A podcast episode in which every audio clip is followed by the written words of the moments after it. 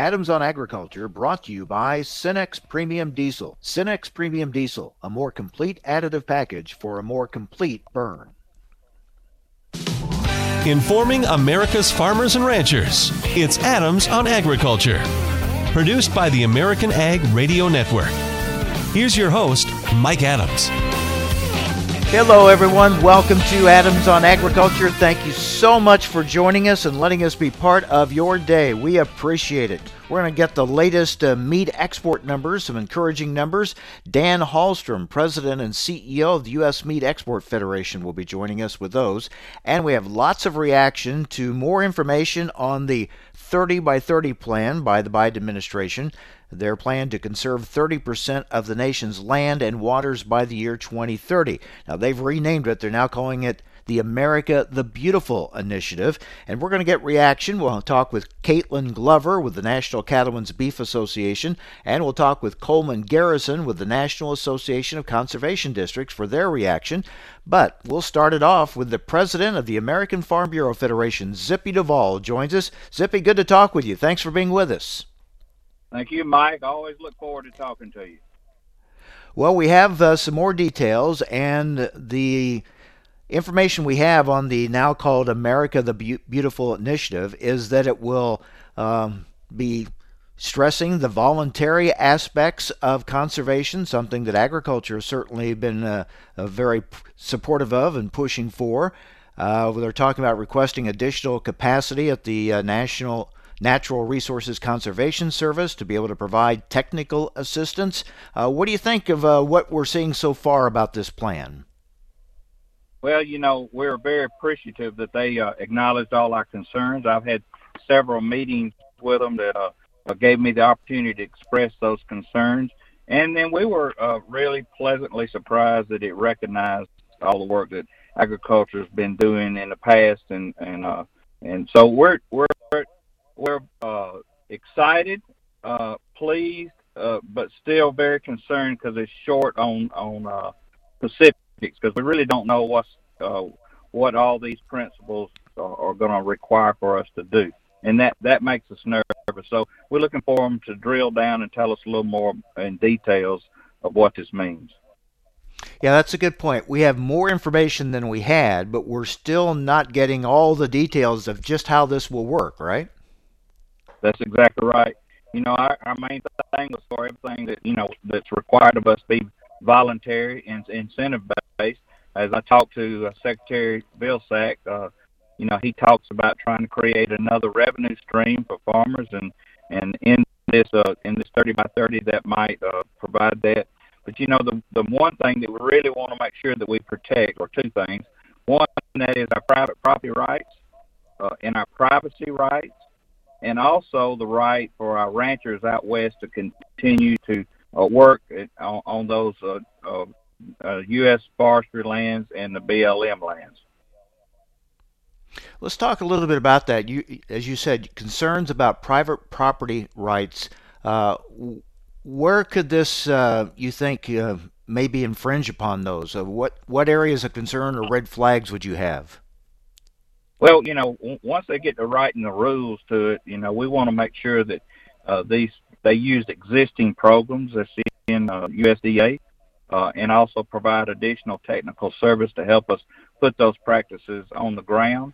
Uh, but we don't ever want it to bleed over into uh, requiring anything has to do by 30 by 30 to re- uh, be able to participate in the uh, uh, the Title One part of the Farm Bill, being crop insurance and some of the risk management things there. We don't want them to bleed together. We want to keep them keep those parts separate conservation separate from Title One.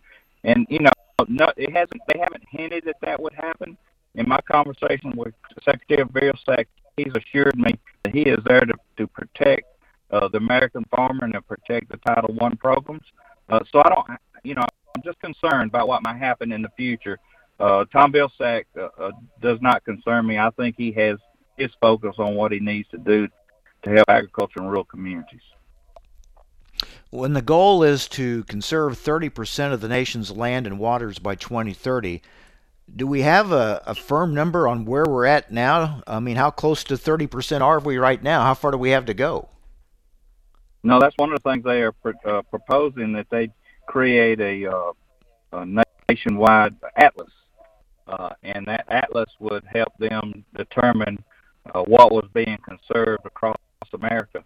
And we know that you know when you start creating a report like that generate every every year, and you're going to also include uh, private private lands on that atlas, then we start worrying about the privacy of our farmers uh, being jeopardized. So that when I said privacy, uh, uh, protecting our uh, private property rights and our privacy of our farmers is very important to us.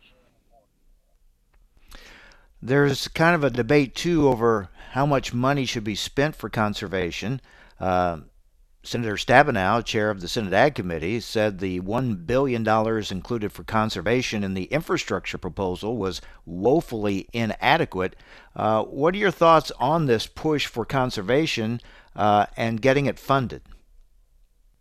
Well, I think it is very inadequate. I think that if we're going to depend on existing programs in, in USDA for conservation, uh, then you know, all of us in our communities, in our rural communities, have participated with with those programs. And you know, uh, here in my country, in uh, cow and chicken country, in, in Georgia, you know, there's a lot of uh, desire to be participants of uh, the EQIP program, and there's always way more applications than there is money. You know, so if they want those programs to be put on the ground to conserve lands and waters across America, they got to make sure they fund it to a level that, that invites farmers to come and voluntarily participate. The goal seems to be to uh, attract 4 million acres more into the CRP. Do you think that is doable with um, highly erodible land without taking away or trying to compete with the markets to get uh, uh, more productive land into the program? I think that's going to be very difficult, and we're hoping that it will take uh, more uh, less valuable, productive land out. Uh, but you know, we are we're always concerned, and we realize that the, their desire, what they're trying to do, is still within the law uh, that's out there that's uh, dictating that in the Farm Bill. But uh, we also are concerned about the competition uh, to other producers, uh, running the rent price up making it so competitive that we can't get young farmers to be able to rent land and get in, uh, expand their businesses. So we, yes, we have concerns, but I think within the law that they can still do that. But can they take out uh, highly erodible land or less valuable, less productive land and meet that goal? I'm not sure of that. Uh, we'll have to leave that up to the economists to decide that. But surely, we hope they don't take good, productive land out. Zippy, always good to talk with you. Thanks a lot, and uh, we'll be in touch. Thank you very, very much, and take care. Thank you, Mike. Appreciate the opportunity, and we're going to continue to work with this administration to make sure this 30 by 30 helps our rural communities and keeps our farmers strong. Very good. Thanks, Zippy. Thank you, Mike. Zippy Duvall, president of the American Farm Bureau Federation. So, some encouraging language being used to describe this uh, America the Beautiful plan, but still questions remain. We'll get more reaction later from the National Cattlemen's Beef Association and the National Association of Conservation Districts. But up next, encouraging meat export numbers. We'll get those here on AOA. Adams on Agriculture brought to you by Cenex Premium Diesel. Cenex Premium Diesel, diesel that doesn't mess around. Every Tuesday, we're sitting around the table, sponsored by CHS, where we'll be talking with folks from throughout the cooperative system. Join us as we discover what makes cooperatives unique when there are more options to do business with than ever before. We'll learn how farmers and ranchers like you benefit from a system where decisions are made by the members that own it. Tune in every Tuesday for Around the Table or visit cooperativeownership.com to learn more. When it comes to the crops you plant, we know that you want to maximize the yield of each seed. In order to do that, you need every plant to emerge on the same day. The problem is, you don't know if this is actually happening. We understand what it's like to be in the cab at harvest wondering why a field is yielding lower than expected, which is why we're offering you our free emergence flagging kit. Here's how it works. Go to precisionplanting.com forward slash free and request your free emergence flagging kit. We'll send you a kit that includes multiple colored flags, a seed digger, and instructions. The first day your plants start coming up, follow the kit instructions to flag the new emergers each day. You'll gain a much clearer picture of how consistently your plants are emerging. Get your free emergence flagging kit today at precisionplanting.com forward slash free. Don't wait. Kits are limited. That's precisionplanting.com forward slash free for your free emergence flagging kit. Adams on Agriculture. Conversations with policymakers, the movers and shakers in the ag industry, the pros and cons of issues important to you, cutting through the spin to get to the heart of a topic and giving you the information you need to know. Every weekday, Mike Adams brings you guests important to the ag industry. It's quite simply information farmers and ranchers need to know. Adams on Agriculture.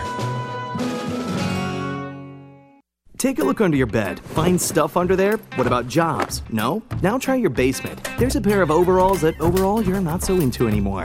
A perfectly good laptop that hasn't sat in your lap in months. And even more stuff, but still no jobs? Well, you really have both. See, stuff is defined as household articles considered as a group. Sometimes this stuff is no longer needed. Wait, no longer needed? That can't be right. Because remember those jobs you were looking for? Those are really needed, and they're the stuff inside your stuff. Even inside that winter coat that moved with you to Phoenix. Our job is to unlock those jobs, and it starts when you donate your stuff to your local Goodwill. Here's how we do it. When you donate to Goodwill, we sell your stuff to provide job training for people right here in your community. So just by teaming up with Goodwill, you help create jobs. And isn't that worth parting with the leftover guitar from your 80s cover band? Goodwill. Donate stuff, create jobs. Find your nearest donation center at goodwill.org. A message from Goodwill and the Ad Council. Adams on Agriculture brought to you by Cenex Premium Diesel. With Cenex Premium Diesel, you can count on a diesel that will keep your operation in top shape.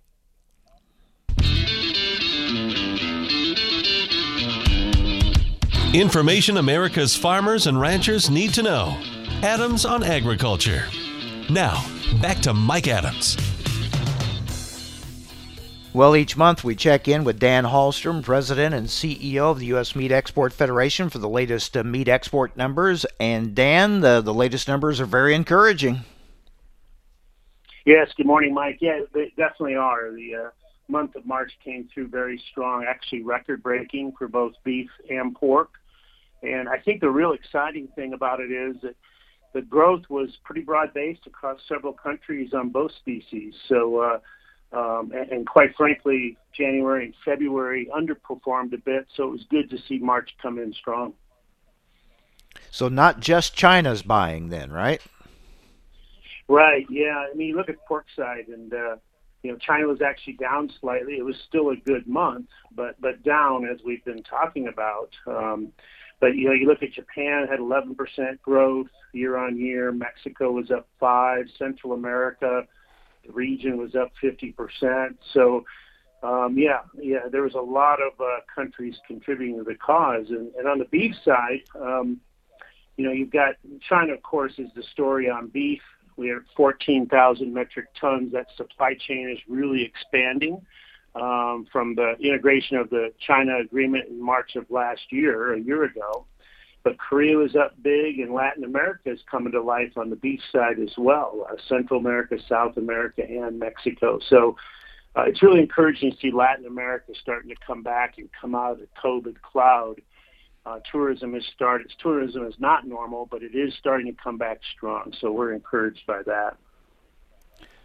We usually look at the overall numbers. Um, and then we go, you know, whether it's pork or beef or whatever. But what about getting a little more specific, what is the story when we look at what cuts of meat are selling? Yeah, I think um, I think that's that's also a, a positive. Uh, we have the traditional cuts, uh, and, and, middle meats, for example, are not a traditional export item. That, a lot of those stay here domestically, but um, you know, you look at items like uh, short plates uh, you, on the beef side. You look at items like uh, rounds on the beef side these are big export items and, and really not that popular here. variety meats on both beef and pork are huge for the export markets. And uh, so I think really, uh, and then the pork side, um, you know, hams are a huge item for the export markets, and uh, uh, you know, the ribs and the bellies tend to stay here domestically. So in that regard, the international market really does complement uh, the domestic market in a lot of ways. But I think uh, to, to further your point, you know, the traditional items that these export markets buy, we're seeing diversification and, uh, you know, shoulder clods and chuck tenders and things like this on the beef side that were, were maybe not so much export items before, really starting to get some traction as well. We're talking with Dan Hallstrom, President and CEO of the U.S. Meat Export Federation. What about our lamb exports? Yeah, the lamb lamb was down a bit, but still, you know, we saw quite broad-based uh, uh, movement.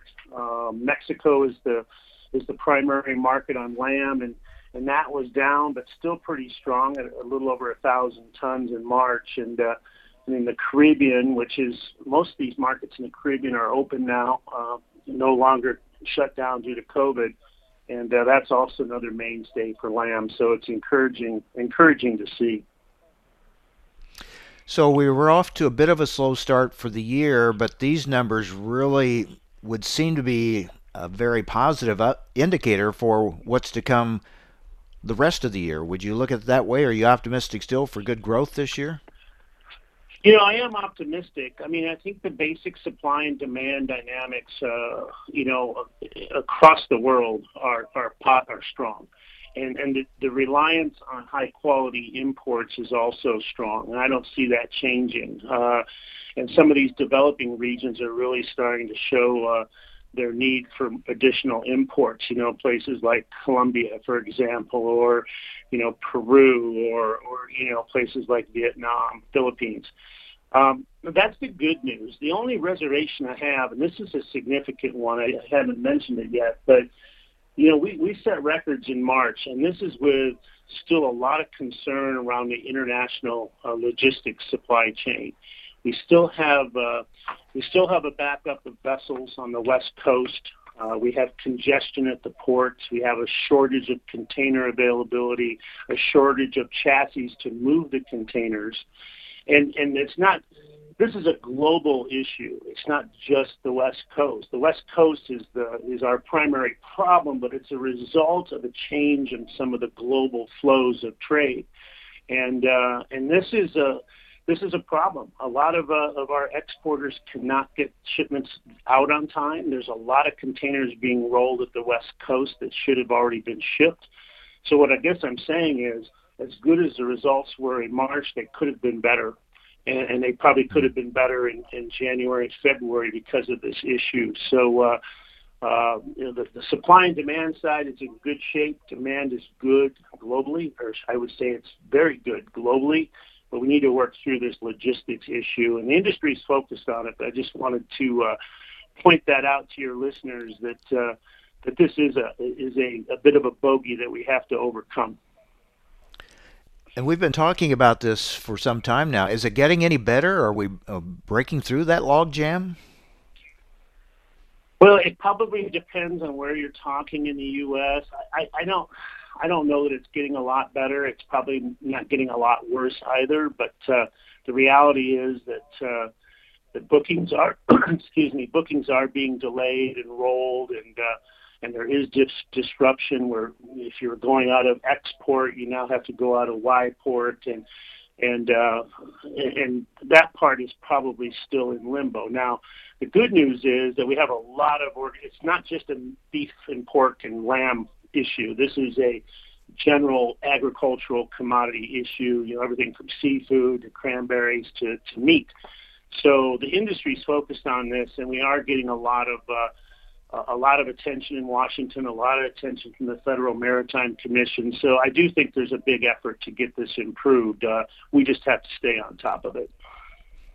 Dan, I'm always asking you about uh, emerging markets. Do you see a market out there that you think we could really see some big growth in this year? Yeah, I think um, I think I think uh, Latin America in general is poised for huge growth. I mean, when I say Latin America, I'm talking Mexico, the Central American region and the South American region.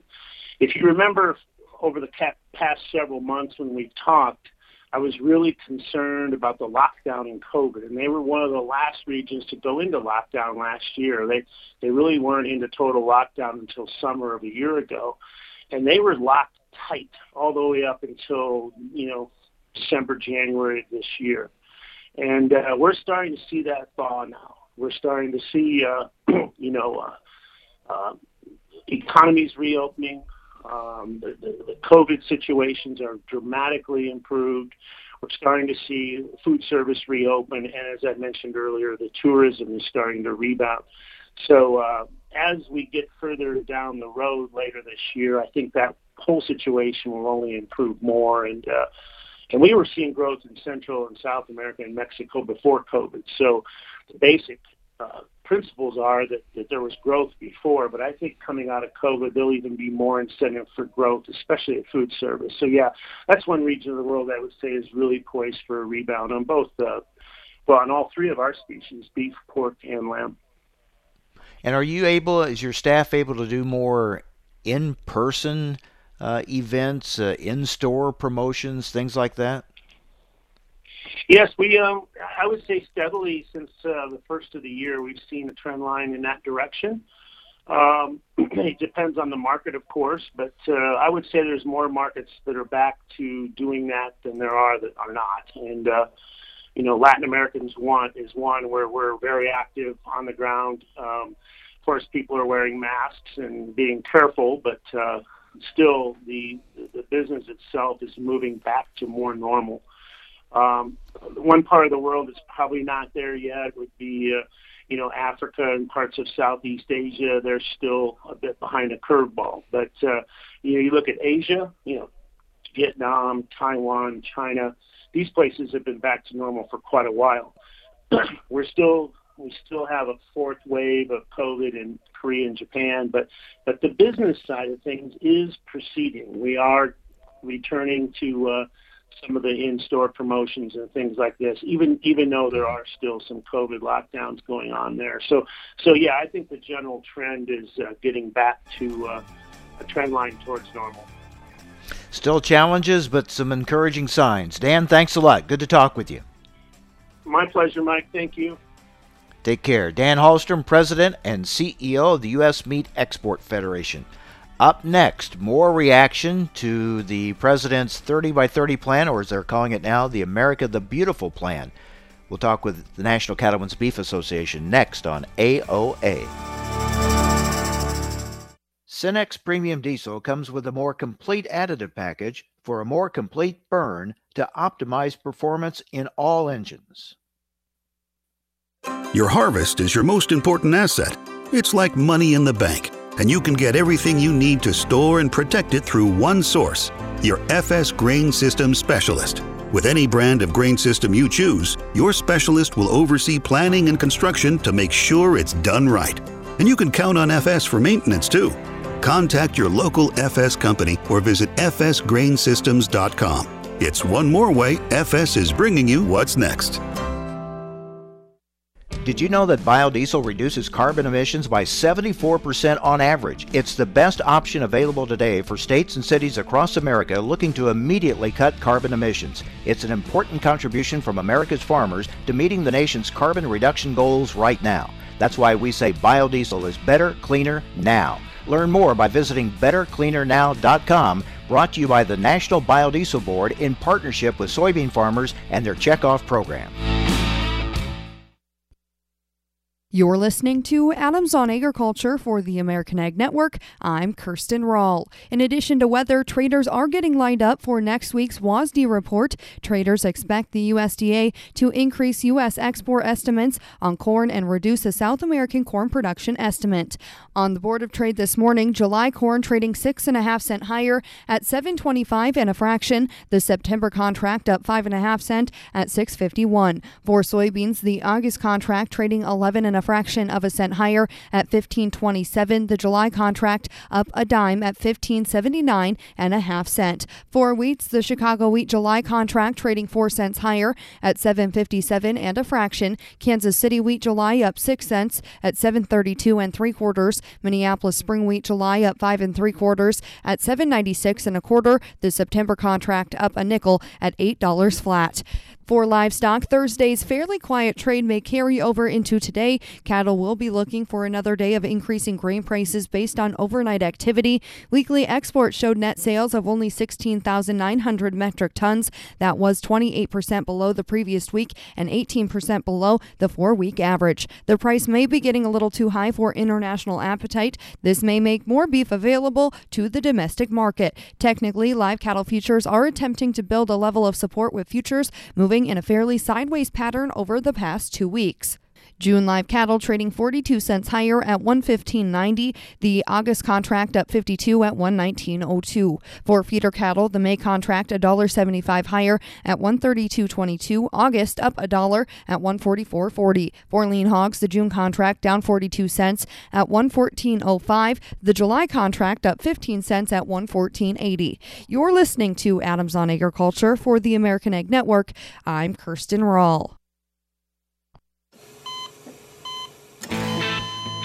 As an organ donor, your story doesn't have to end. The good in you can live on. In fact, you could save up to eight lives with your gifts. Your heart could keep beating. Your kidneys could keep filtering. And your intestines could keep on digesting for others. And that's not all. You can improve the lives of 50 more people as an eye and tissue donor, restoring sight and health. And you're not just helping out the person receiving the transplant, you're touching whole families with your life saving gift. Register in minutes. Just go to organdonor.gov. You'll be happy you did. And just maybe, someone else will be happy too.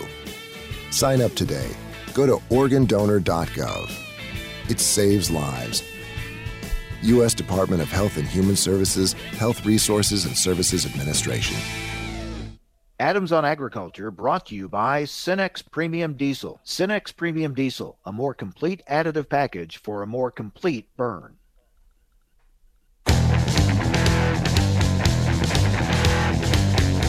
Information America's farmers and ranchers need to know. Adams on Agriculture. Now, back to Mike Adams. So we have more information on the 30 by 30 plan, the administration's plan to conserve 30% of the nation's land and waters by the year 2030. They're now calling it the America the Beautiful plan. Um, we don't have all the answers yet, don't have all the details, but they're talking about voluntary conservation efforts by farmers and ranchers to play a central key role in this strategy. That's encouraging, certainly.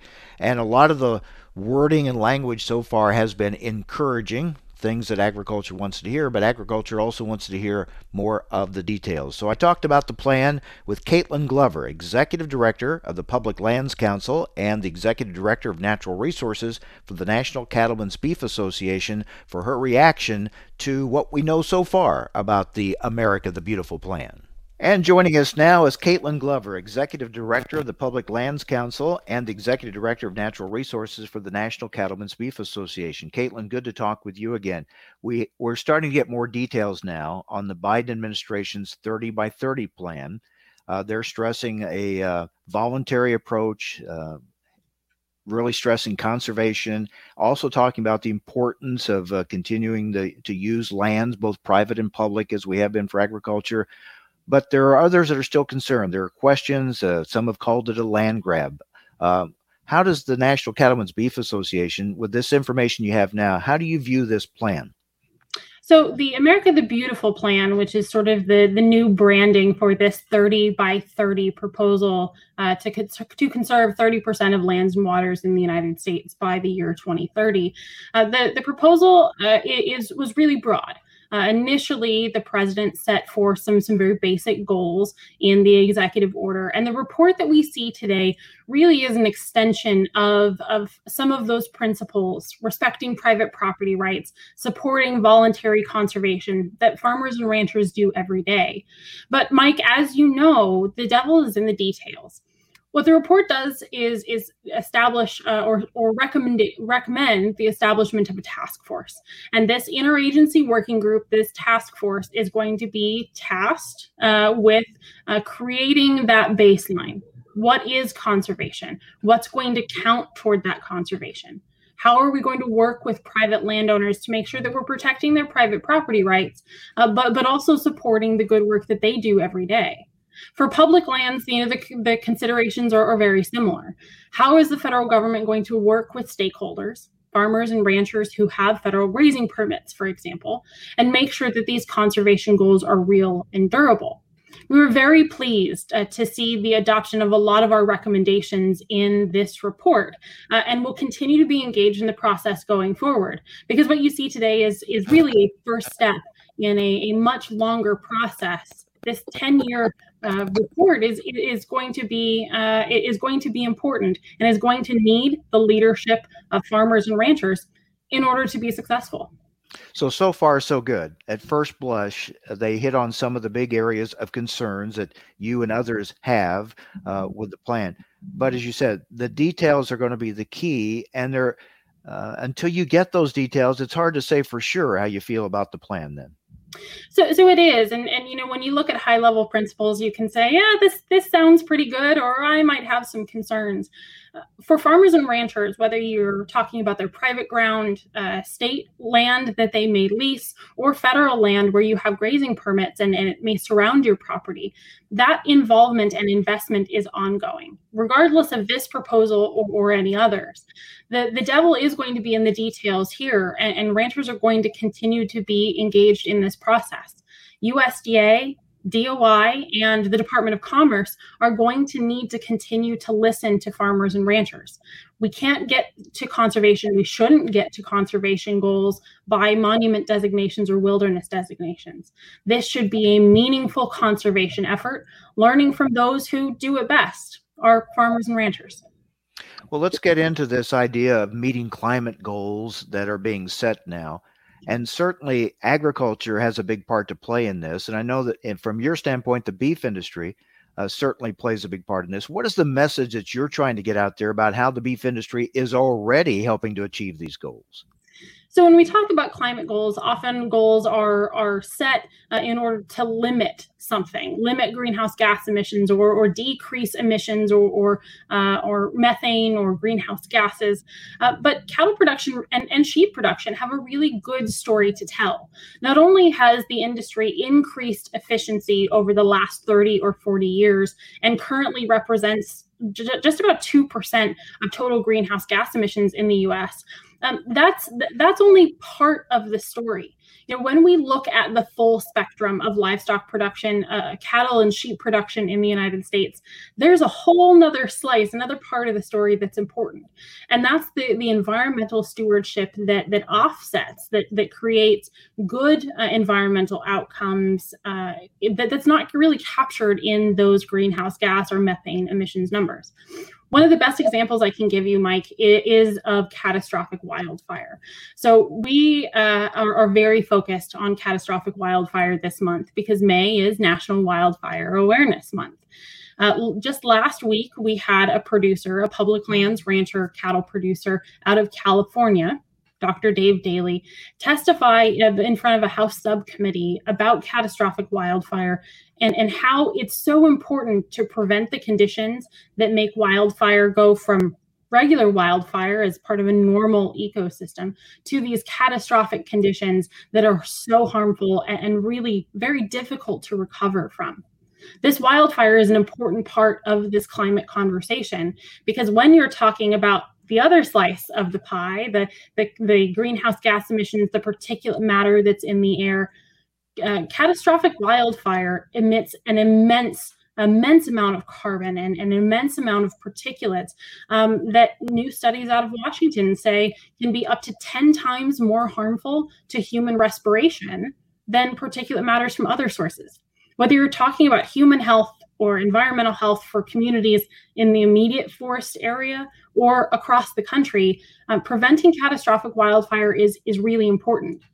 Cattle and sheep grazing in these open spaces the, with these really dense fuels can be a huge part of, of, breaking up that fuels pattern, breaking up that land management, and, and making sure that wildfire doesn't escalate to those really significant conditions. So, practice is already underway to help deal with that. What do you see moving forward? Do you see more efforts in that area? So, so I do. One of the things that that NCBA, PLC, and our partners are really focused on is not just the, the conception of grazing as a permitted use on public lands or or an agriculture production endeavor on private lands, but really as a tool to create environmental outcomes, good environmental conditions grazing can be can be used and applied in a really targeted way to reduce some of those fine fuels. Uh, it can be targeted uh, on, on, a much larger area to, to have a, a more normal grazing pattern uh, across grasslands as well. Uh, we you know we we need this this intervention we need this soil turnover we need cattle and sheep on the landscape to have the kind of healthy grasslands and rangelands and forests uh, and and we need more of it we need more addition more flexibility additional tools for the agency to to apply grazing and so that's where we're spending a lot of our time and our focus not only with the agencies uh, but also with congress as well in your conversations so far with the Biden administration, are they open to what you're talking about? Uh, are they receptive of uh, the message you're you're you're bringing to them? They, they are receptive because I, I, think the Biden administration is really trying to look for uh, some of these partnerships, really trying to take advantage of, of the good work that already exists and figure out how to leverage that uh, over a larger area. Now, certainly, you know, there uh, is is additional work to be done. Uh, you know, a lot of the career personnel in the agencies have stayed the same, and so we have consistent relationships with them. But we've spent a, a great deal of time with some of the new political appointees some of the nominees and the acting officials as well, um, to, to continue to demonstrate this partnership. We expect them to be good partners with us, of course, uh, but but you know that partnership, those conversations goes both ways. You know, regardless of the administration, we take solutions for these lands and these waters whether it's part of the 30 by 30 or America's Beautiful or part of our normal land management we take these solutions because we know what works and what works should be leveraged for additional benefit. There's always uh, some debate, some back and forth on the use of public lands, and that will continue, I'm sure. It, it will. Uh, so you know, at the base, at the at the core of the public lands discussion is this concept of multiple use. Uh, it's it's in law, it's in agency guidance, it's in really the hearts of, of cattle and sheep producers uh, across the West. You know, these lands are are managed by the federal government uh, for the benefit of, of all Americans, and these these grazing activities, these grazing allotments, um, these ranchers and farmers who who take care of the landscapes by reducing wildfire risk, by supporting wildlife habitat, by making sure that conditions are conducive to recreation and hunting and fishing, uh, is is really important to the conversation that we're having today. You know, public lands. It's always a, it's always a balance it's not all uses in all places, but it's it's the most appropriate uses and, and the best, the optimal use uh, of these landscapes. And from our perspective, we want to continue to make sure that grazing activities make all of these other multiple uses, all of these other uh, stakeholder groups still have access to the landscapes that we all know, love, and, and, and take care of those uses and those practices coming more and more into focus now with this push uh, for these climate goals. All right, Kaitlyn Glover, Executive Director of the Public Lands Council and Executive Director of Natural Resources for the National Cattlemen's Beef Association. Good to talk with you, Kaitlyn. Thank you very much. Thanks for having me, Mike.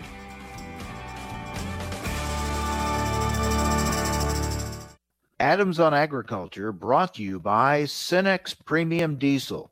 Cenex Premium Diesel, diesel that doesn't mess around. What do Mick Jagger, Barbara Walters, and Star Jones all have in common? They've all suffered from something called heart valve disease. Heart valve disease affects 11 million Americans, and if left untreated, can lead to death.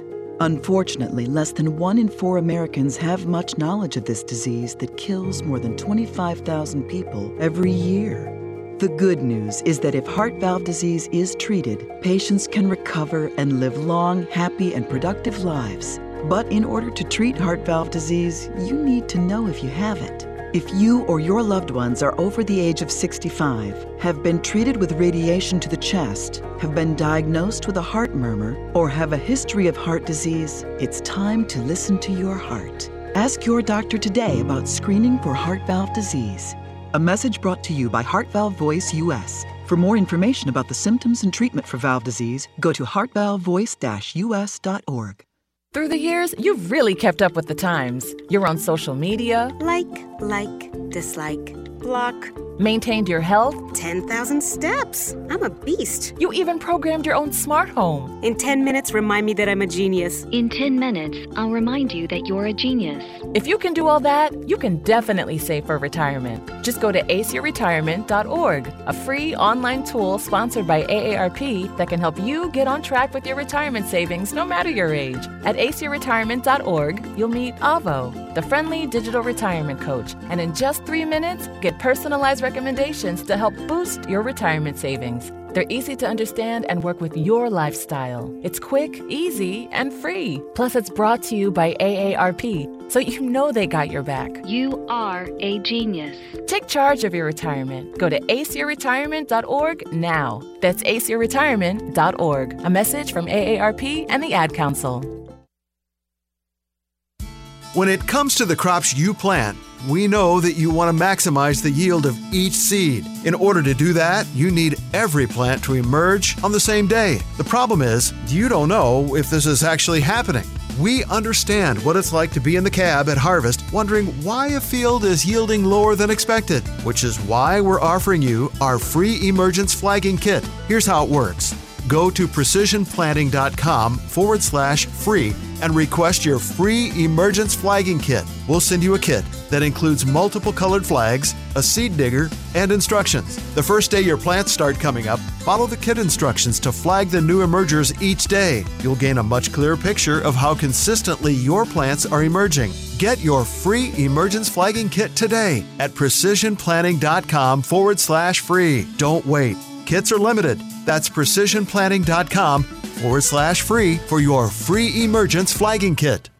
In your everyday business operations, there are endless things you can't control. Fuel prices don't have to be one of them. With the Average Price Contracting Program available at FS, we can provide you with a way to reduce the uncertainty of fluctuating fuel prices. It's a smart and convenient way for you to know what your fuel costs are going to be so that you can enjoy a little peace of mind. The Average Price Contracting Program at FS is just one more way that we can help take your business further. Contact your FS Energy Specialist today. Visit gofurtherwithfs.com for more. Recently on Adams on Agriculture, well, the date of April 27th had been circled on a lot of calendars for some time now. That was the day for the big Supreme Court hearing on the waiver issue for the renewable fuel standard. Well, we had an interesting session before the Supreme Court as justices had some hard questions, a hard line of questioning for both sides, both the refiners and the biofuels industry.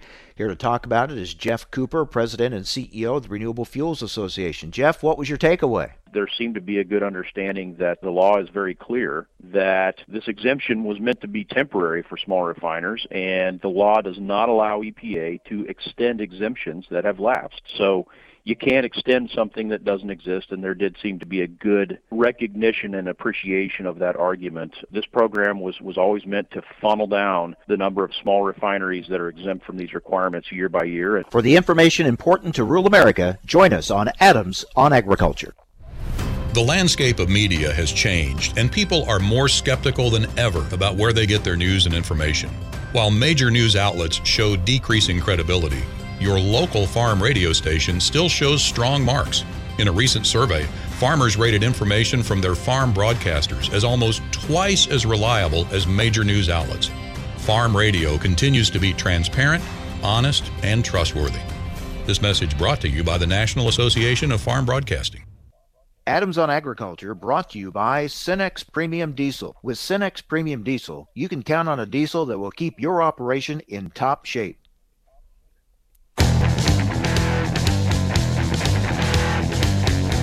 Information America's farmers and ranchers need to know.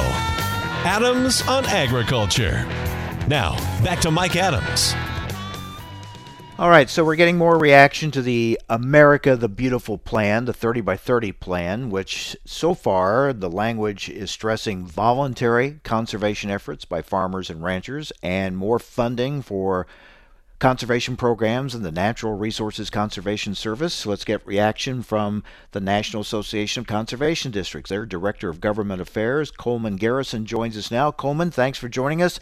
I, uh, I, I guess that, uh, and I assume that you're happy with what you're hearing so far. Yes, good morning. Thanks for having me on. I think the points you just made are two of the points we are pleased to see the focus on voluntary, locally led conservation efforts and the conservation programs at NRCS and FSA that help implement that conservation across the landscape and work with farmers, landowners, ranchers to do that.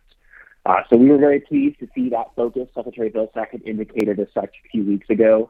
But I think in many many agriculture circles across the country, folks are, are were waiting to see this report come out. Uh, the president issued his executive order back in January on the 30 by 30 initiative to conserve 30% of land.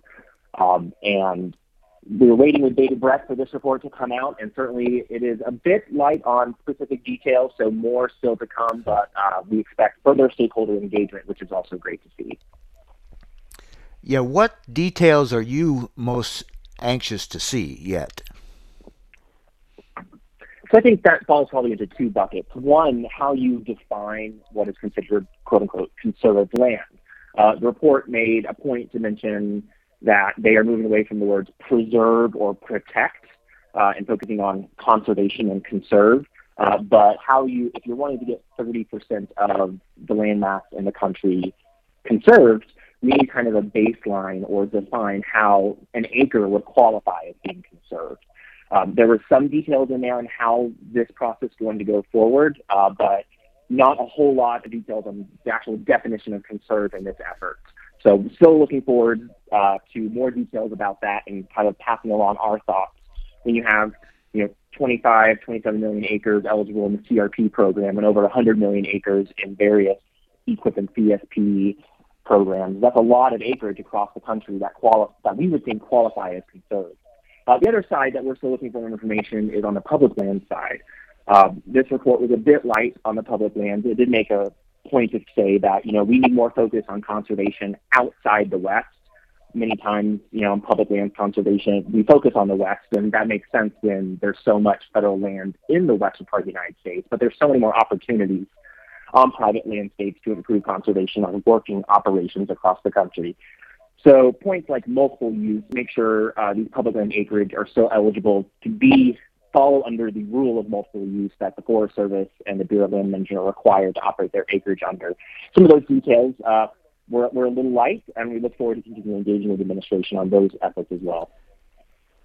We're talking with Coleman Garrison with the National Association of Conservation Districts. So, Coleman, what numbers do you use as far as where we are now? I mean, when the administration says we want to get to 30% of lands and waters protected, where are we now? The U.S. Geological Survey data says about 12% of U.S. lands are permanently protected, and there are studies showing that roughly 23% of ocean, of water, is currently strongly protected. Are those the numbers you go by, or, or where are we right now? I think the, the USGS survey, uh, where they said 12% is protected, I think that's why the, the report that came out yesterday made a point to stress conservation versus protect and preserve. Um, we were concerned that some folks in the administration were using that figure. I think they are moving away from it. I think we would argue that much more than 12% is currently conserved when you look at the conservation programs just at NRCS. Uh, in addition to those conservation programs, uh, NRCS and conservation districts on the ground have implemented over or have created over 100 million acres worth of conservation plans uh, for farmers and ranchers to implement even without financial protection. So I'm not sure NACD is quite at saying the percent that we think is there right now. Uh, this is being an ongoing con- conversation about how you define conserved.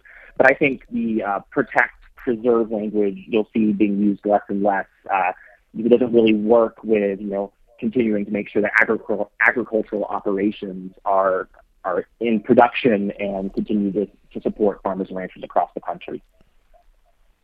So I'm sure there are going to be debates over over this plan when we get more details and about certain lands and how they're uh, the plan is to protect them and whether or not that conflicts with uh, some other uh, goals that people have or plans that they have. So we'll get into those debates later on. But I would think the area of agreement is more funding for the conservation agencies, uh, the the technical work that needs to be done.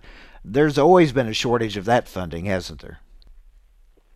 Absolutely. Whether it's the actual farm bill programs like EQIP and CSP, which are massively oversubscribed right now, and the report made a point to mention as we look forward to the next farm bill, uh, that is a great opportunity to get more conservation across the country. Uh, but even outside the farm bill programs, just having the technical staff, so when a farmer enters the USDA service center, there's someone there to help them. Uh, so additional technical capacity at the local level in local service centers will be equally as important as the size of the Farm Bill program funding. All right, so so far so good. We'll see. We'll see as we get more details, and we'll talk then. Coleman, thank you very much. Absolutely. Have a great day.